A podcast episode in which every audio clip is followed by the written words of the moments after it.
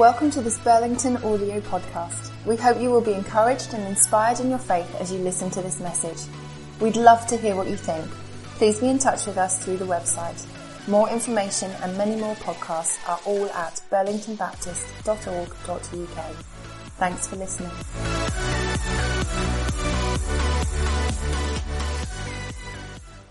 Great job. Thanks, uh, Callum, very much indeed. So, how's it going?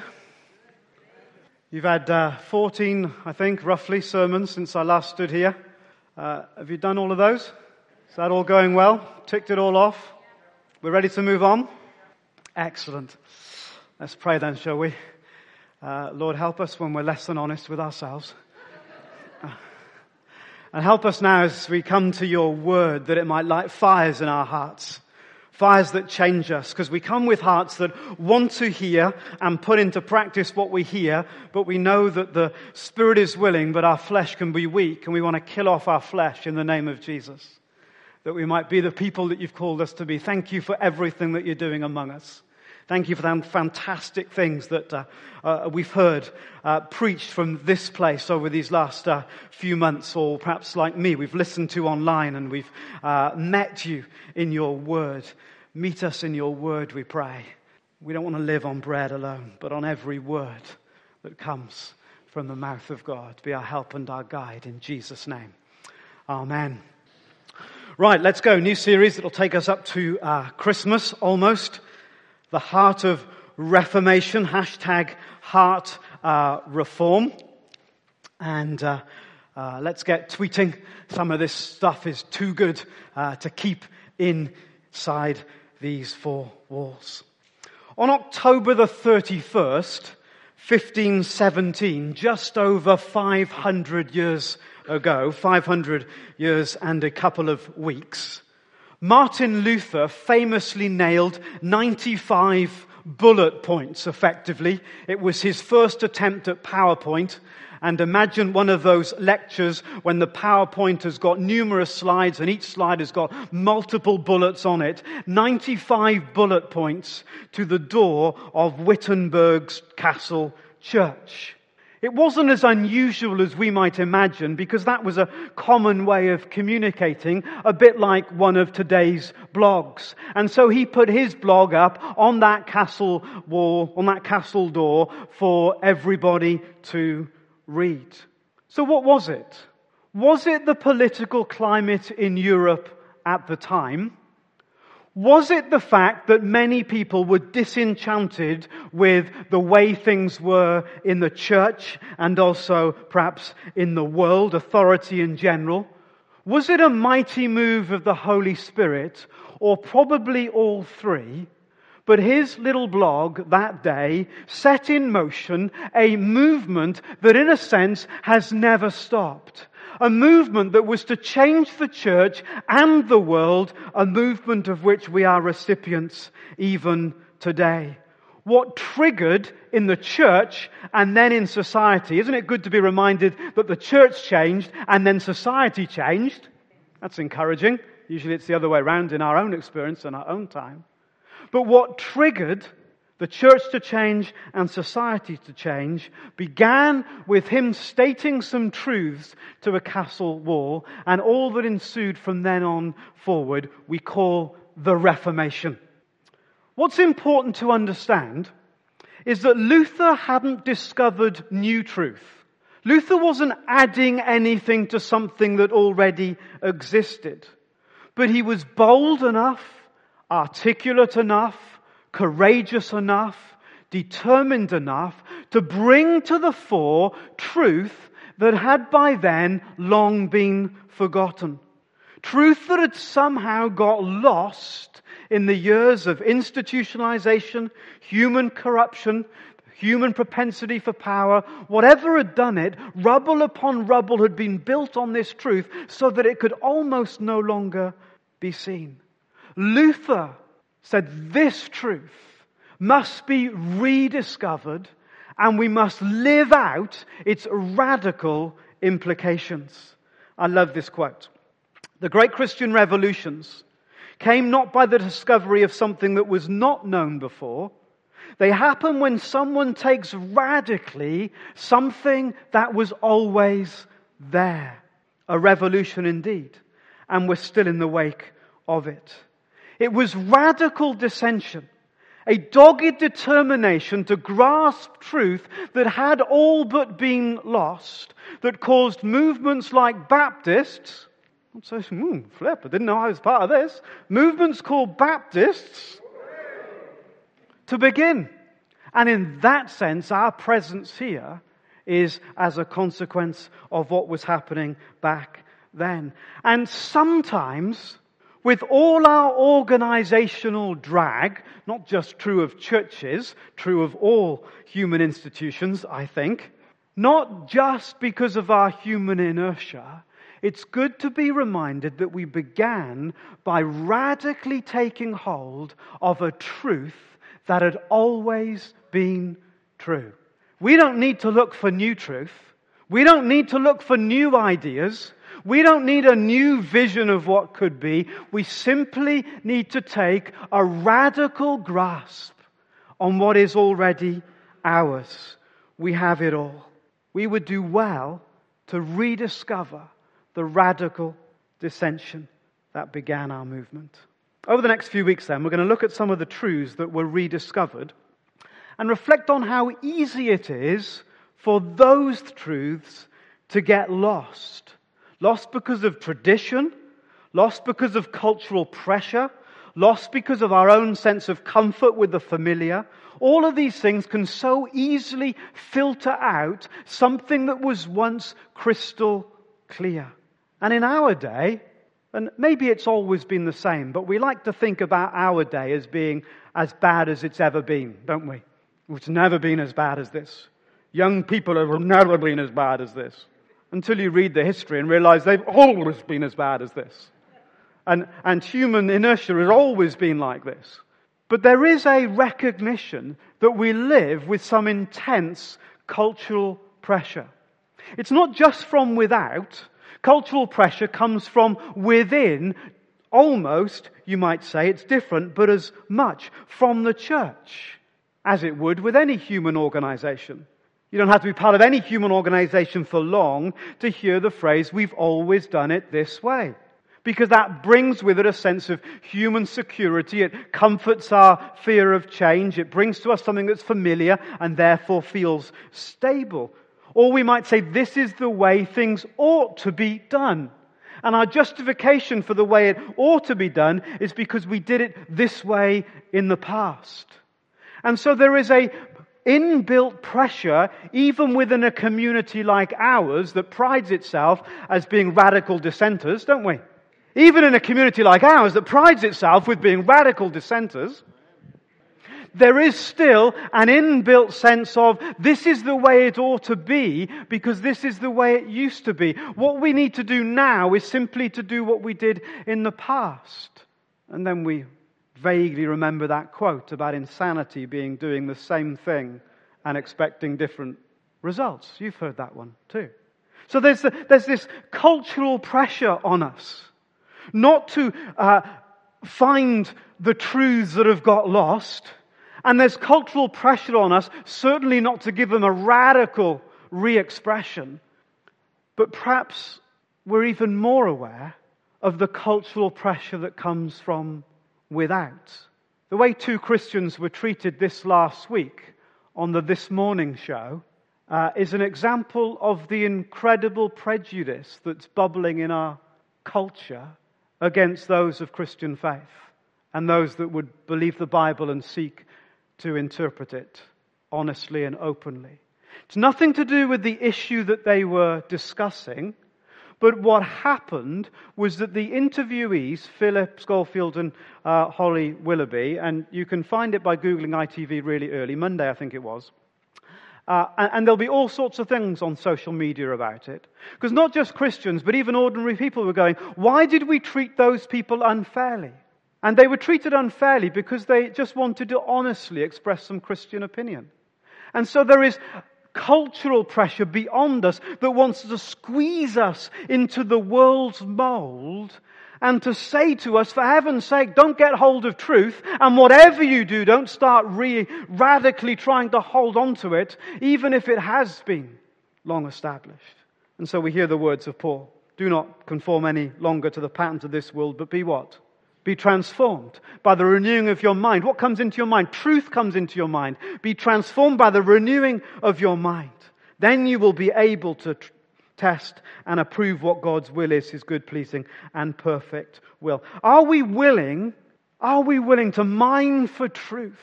To clear away the rubble of whatever pressure is on us, whatever uh, um, ways of being uh, cloud our judgment, to clear away the rubble and allow truth to be truth. And to say, if it's true, then I will radically apply this to my life.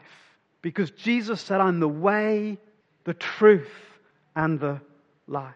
Are we willing to mine for truth that our culture, tradition, or institutionalization, are we willing to, sorry, are we willing to mine for truth that our culture, that our tradition, that our institutionalization has hidden from us? Sometimes there's quite a lot of rubble.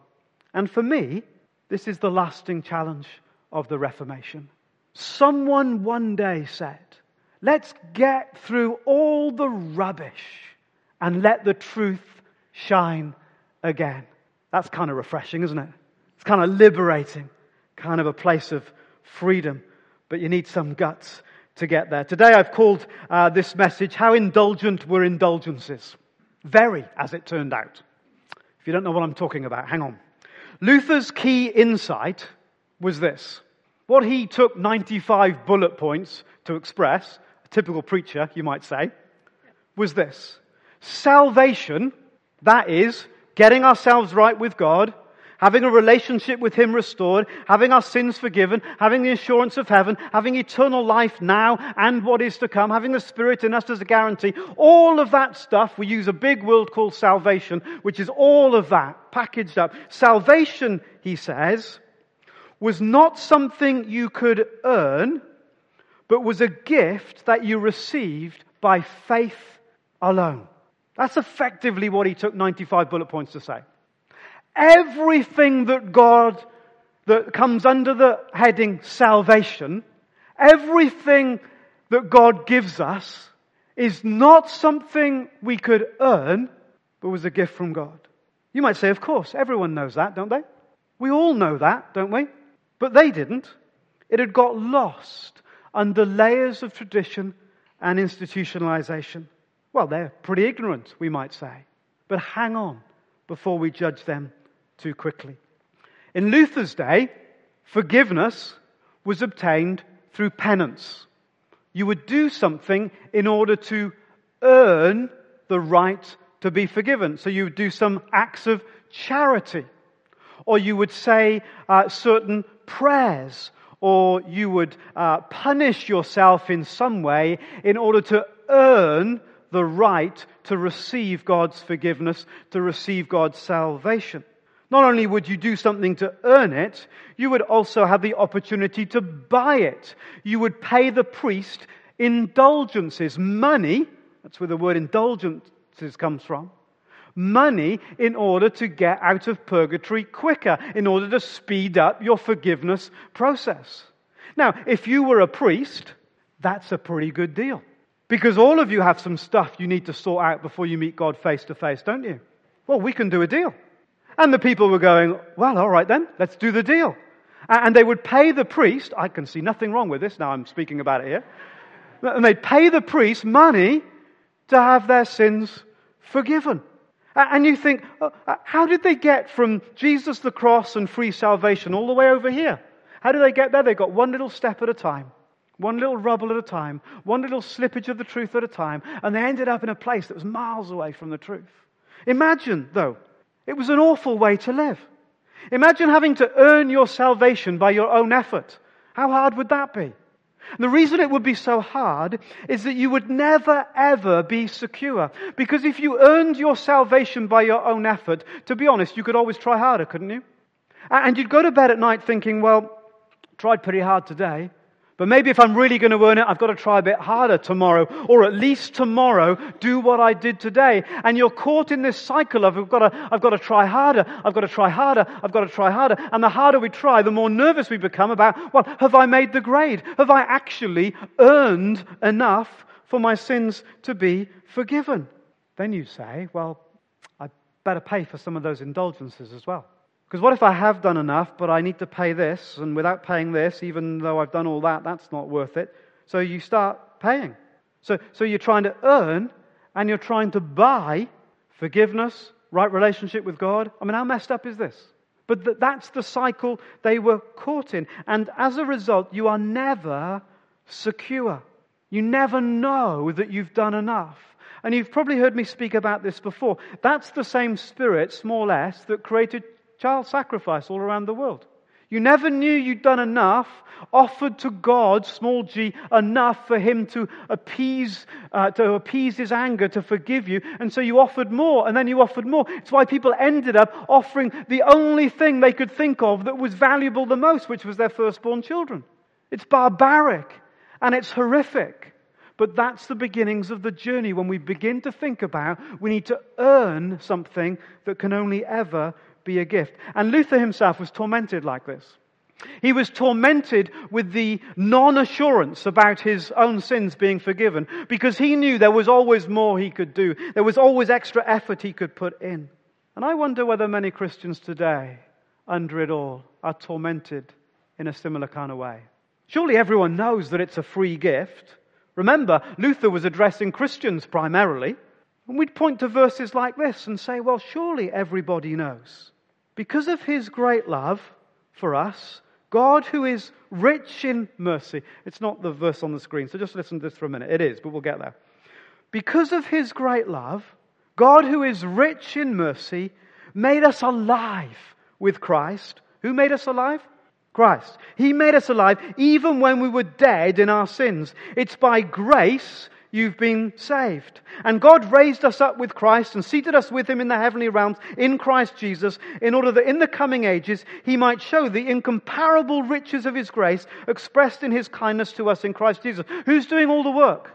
Who's doing all the saving? What have we done so far in these verses?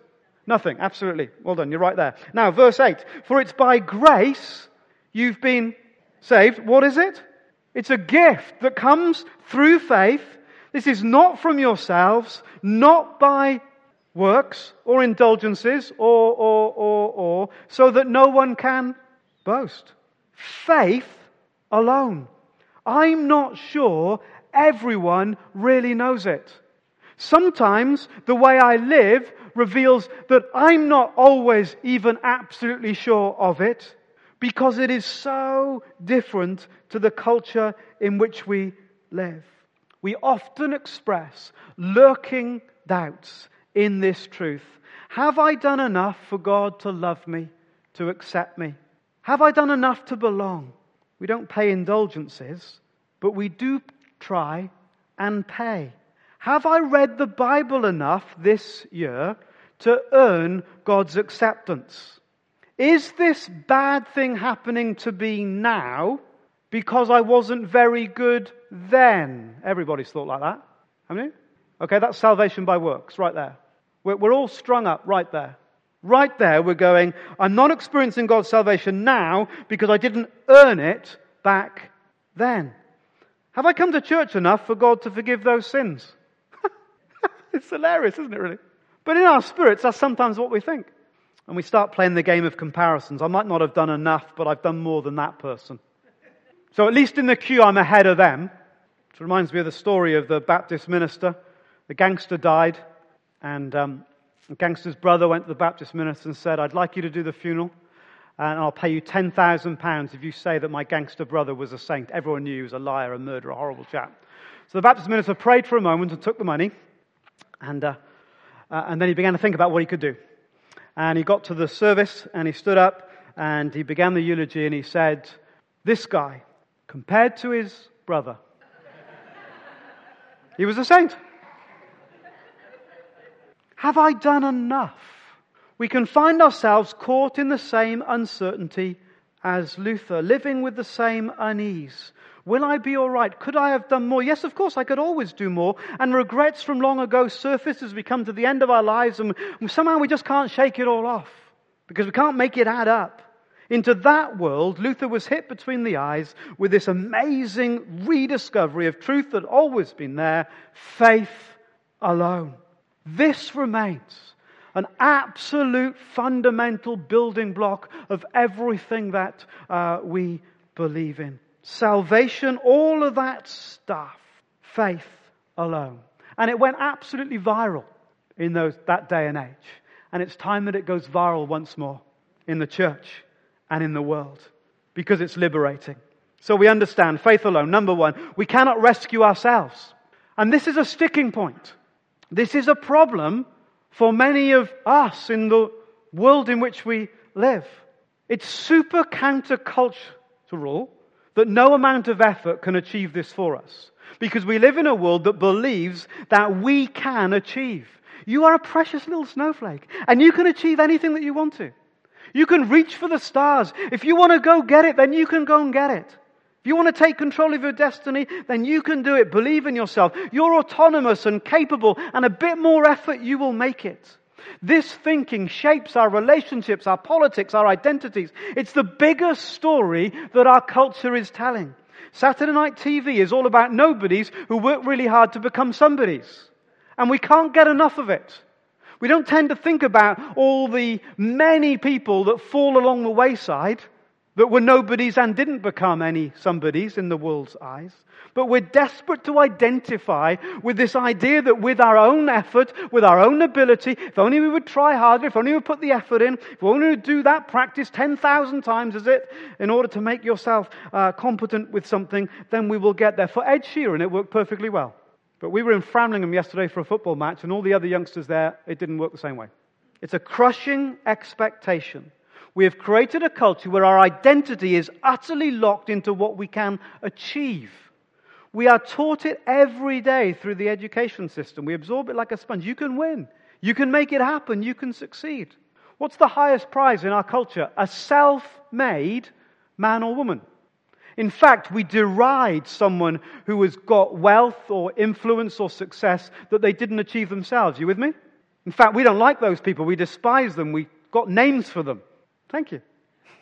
The lie has gripped us and makes it really hard, really countercultural to accept that you are powerless, that you are enslaved, the Bible says. You are in a predicament out of which you cannot help yourself. You are not able to control your own destiny. You're not able to conquer your own failure. You're not able to rescue yourselves from whatever. That's the unthinkable place for our culture because it's the place of greatest despair. But we know that the place of greatest despair becomes the beginning of hope. Do you remember the story of the son who had a great party for a while and ended up with the pigs? The place of utter despair is the beginnings of our greatest hope. If my party's coming to an end with this particular relationship, I'd rather have another relationship to keep the party going for a while than to face the reality. If my money's running out, I'd rather work harder and earn a bit more money to keep the party going than face this reality. Whatever it is, we'd rather keep it going. And if we cannot keep the illusion going, then I will in some way try and cope so that I can pretend the illusion exists, even though perhaps in my heart of hearts I know it isn't. So I do whatever my coping mechanism is. I withdraw, or I have a little bit too much wine, too many evenings, or I shop with money I haven't quite got and I try and create, try to keep the party going. But for as long as the party was going, he had no hope, that young man. And it begins in a place that our culture finds most uncomfortable, and that's that we cannot help ourselves. True hope begins when we realize we cannot rescue ourselves. The Bible's deadly serious when it talks about you being a slave. As a slave, you're totally dependent on outside help. You can't rescue yourself at all. In that sense, we're slaves. Slaves to sin and we absolutely cannot help ourselves. I cannot buy or earn or achieve my way to God. You can't even preach your way to God. He doesn't give a monkey's in that sense. I cannot bust my way out of the dysfunctions that make up my life. I can't do it. Honestly, if I could, I would have. No relationship, no success, no detox, no makeup, no image, no lifestyle, no influence, no achievement, no notoriety, no accolade, no religion, no purchase can change the way I am. I am in utter need of God's rescuing. Utter need of God's rescuing. You stand in desperate need before God, and only His intervention can rescue you. That's quite a sobering way to start back, don't you think? It's the place of despair, the other side of that same coin, it's the place of hope. If some of you watched that lifeboat series thing, Evan's been a great fan of that. What's it called, mate? Saving Lives at Sea. That's the one. And uh, nine times out of ten, the people get into more trouble because they do what? They try to save themselves. The Muppets go, it'll be alright, I'll swim. You know? They have an over exaggerated sense of their own ability. That's true life right there. We have an over exaggerated sense of what we can solve and sort out and control and put right. And the Wi Fi is completely gone. Let's do this and then we won't need to worry. We have this over exaggerated sense that, that, that, we can somehow fix it. And so uh, we struggle to save ourselves and get ourselves deeper and deeper and deeper until we're exhausted. And I think most people live like that, with that sense of exhaustion, having found no way out. A drowning man clutches at straws. Right, honestly. But we clutch at things that are slipping away as fast as we are. That's the trouble. That's the issue. That's the problem. So, faith alone, this great rediscovered reality, begins with the recognition that we cannot rescue ourselves. Secondly, though, despair becomes hope because God has intervened. Because God's intervened. You see, at just the right time, when we were still powerless, Christ died for the ungodly. Very rarely will anyone die for a righteous person, though for a good person, someone might possibly dare to die. But God demonstrates his own love for us while we were still sinners. Christ died for us. Since we've now been justified by his blood, how much more shall we be saved through him? Mark comments about this when he talks about what Jesus was doing. The Son of Man, you see, came to seek and save the lost, coming not to uh, serve, but to be served, and to give his life as a ransom, as a payment. As a, as a payment. There's these Muppets in the middle century paying to get their sins forgiven. It was already paid. Justification is like a legal concept to be declared right. That's the, the word that Luther was using. Justification by faith. I'm put right with God by faith. I'm saved by faith that somehow that which was locking me in chains, that which was keeping me bound, that from which I could not be rescued, He Himself has rescued me from it. The New Testament keeps reminding the Christians who had the human propensity to go back to trying to earn their salvation. That's what the book of Galatians is all about when Paul gets absolutely out of his tree with them. He's totally mad because he was saying to them, look, you remember that, you remember the time when you believed that faith alone in Jesus was what saved you. Why are you adding all these works to it now? As if by these extra works you can earn your right to God. And he said some very rude words in Galatians that you ought to read about, that you can't say in church, in the Bible, but it'd be bad to say them in church but they're there because he was angry. He was angry that they'd been lost and bewitched and gone back. Remember at that time, you were separate from Christ, excluded from citizen in Israel, and foreigners to the covenant of the promise, without hope and without God in the world. Remember what it was like. It's an absolutely, it's an absolute gift that we have, we with having done nothing to deserve it and could do nothing to earn it, are given this gift. And this is the longing of the Father. The longing of the Father today is that you would know this gift, that you would know that it's absolutely free. You have to go through the despair to get it. You'll have to recognize that, yeah, you can't do this by yourself.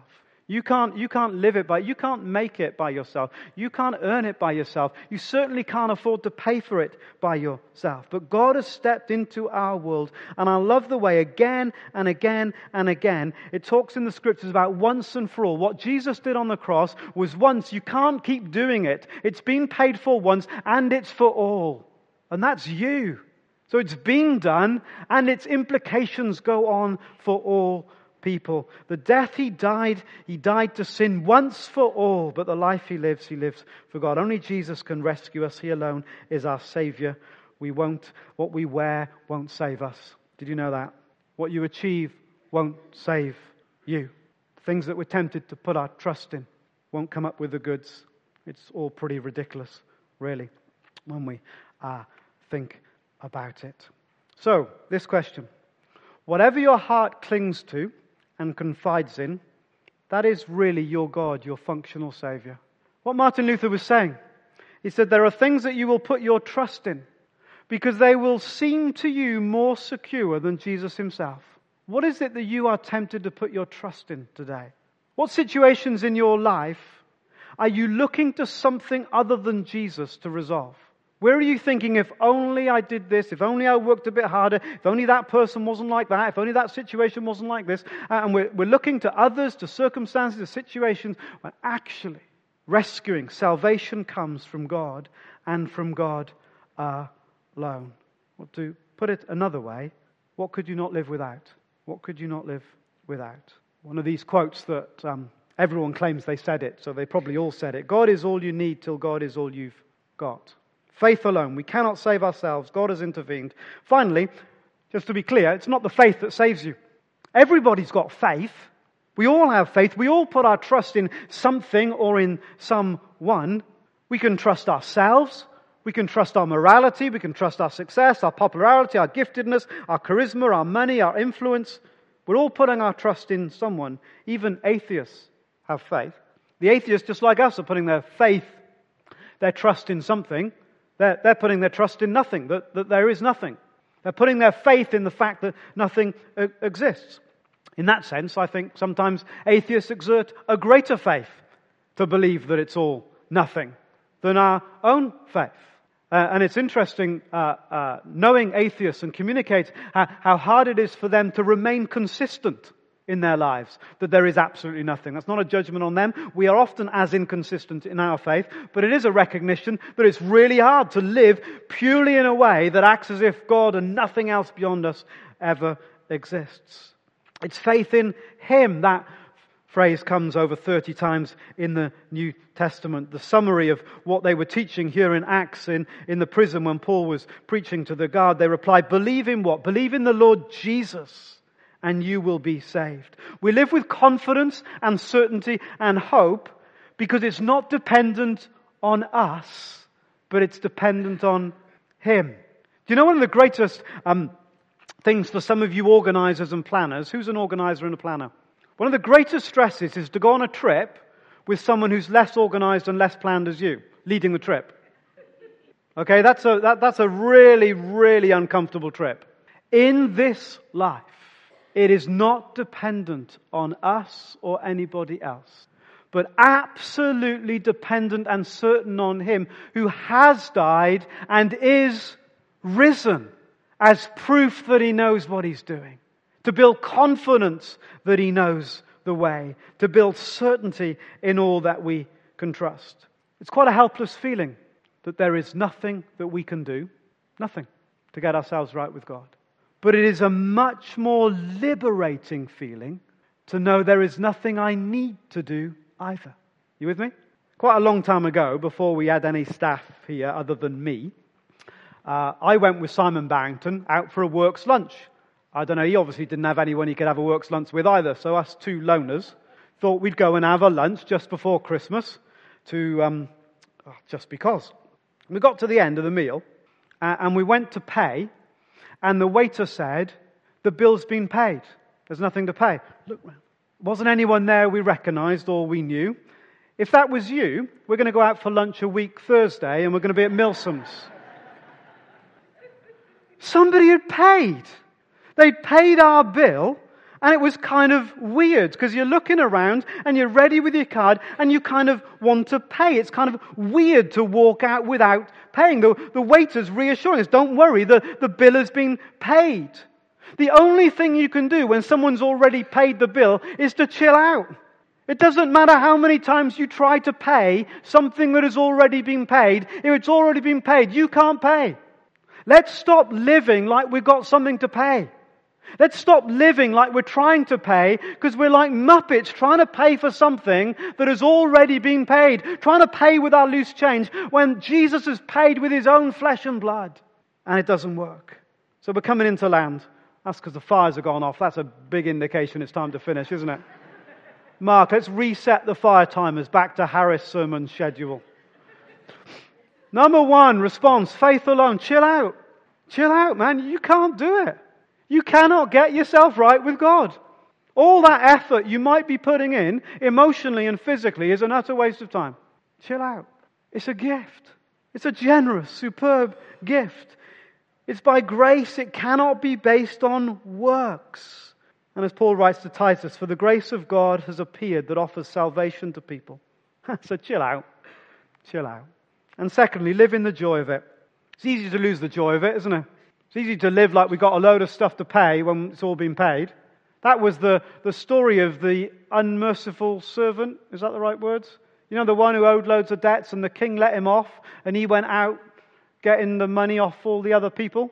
He owed something that could never be repaid and he gets let off the debt and he goes and tries, starts collecting the money. He's trying to pay when it's already been paid. When it's all been paid. And we can lose the joy of it. And even David, the man after God's own heart, he lost the joy of his salvation after messing up. And he said, Lord, restore to me the joy of, of all this, that this is a gift. It's nothing I can do other than receive it by faith. Uh, and then all the kind of legalistic people at this point go, you've got to be really careful, Simon, because if it's all a gift, and if you tell people to chill out, they'll go and live, well, the hell they like, because they know they'll be forgiven. Well, there's nothing new in that.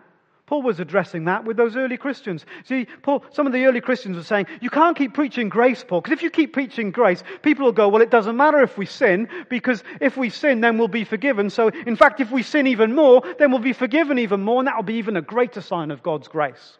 Chill out, go out and live as. No. No, Paul makes this brilliant point about living in the generosity of it. He, he, he says, what, what shall we say when people are saying that?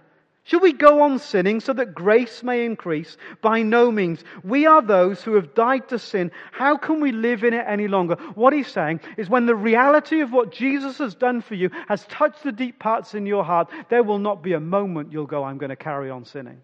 When you understand how much has been paid and what it's been paid for, you're all in. You're all in because he's done it all. And we live to love, to serve, and to honor Jesus because he's given it all to us. He's given it all to us. Let's pray.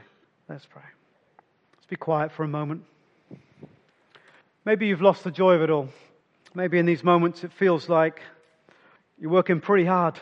You're keeping going with a lot of stuff, and it's feeling like you've got things to prove, trying to prove something to yourself, prove something to somebody else, prove something to God.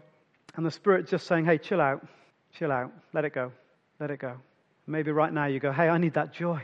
I need the joy of it all. I need the joy of it all. Thank you, Lord. Lord, work in us the depths of what you've achieved in our lives. Work in us the reality of the gift that is salvation, that we might radically live out of that place, out of that identity, out of that truth. So help us, we pray. In Jesus' name, amen.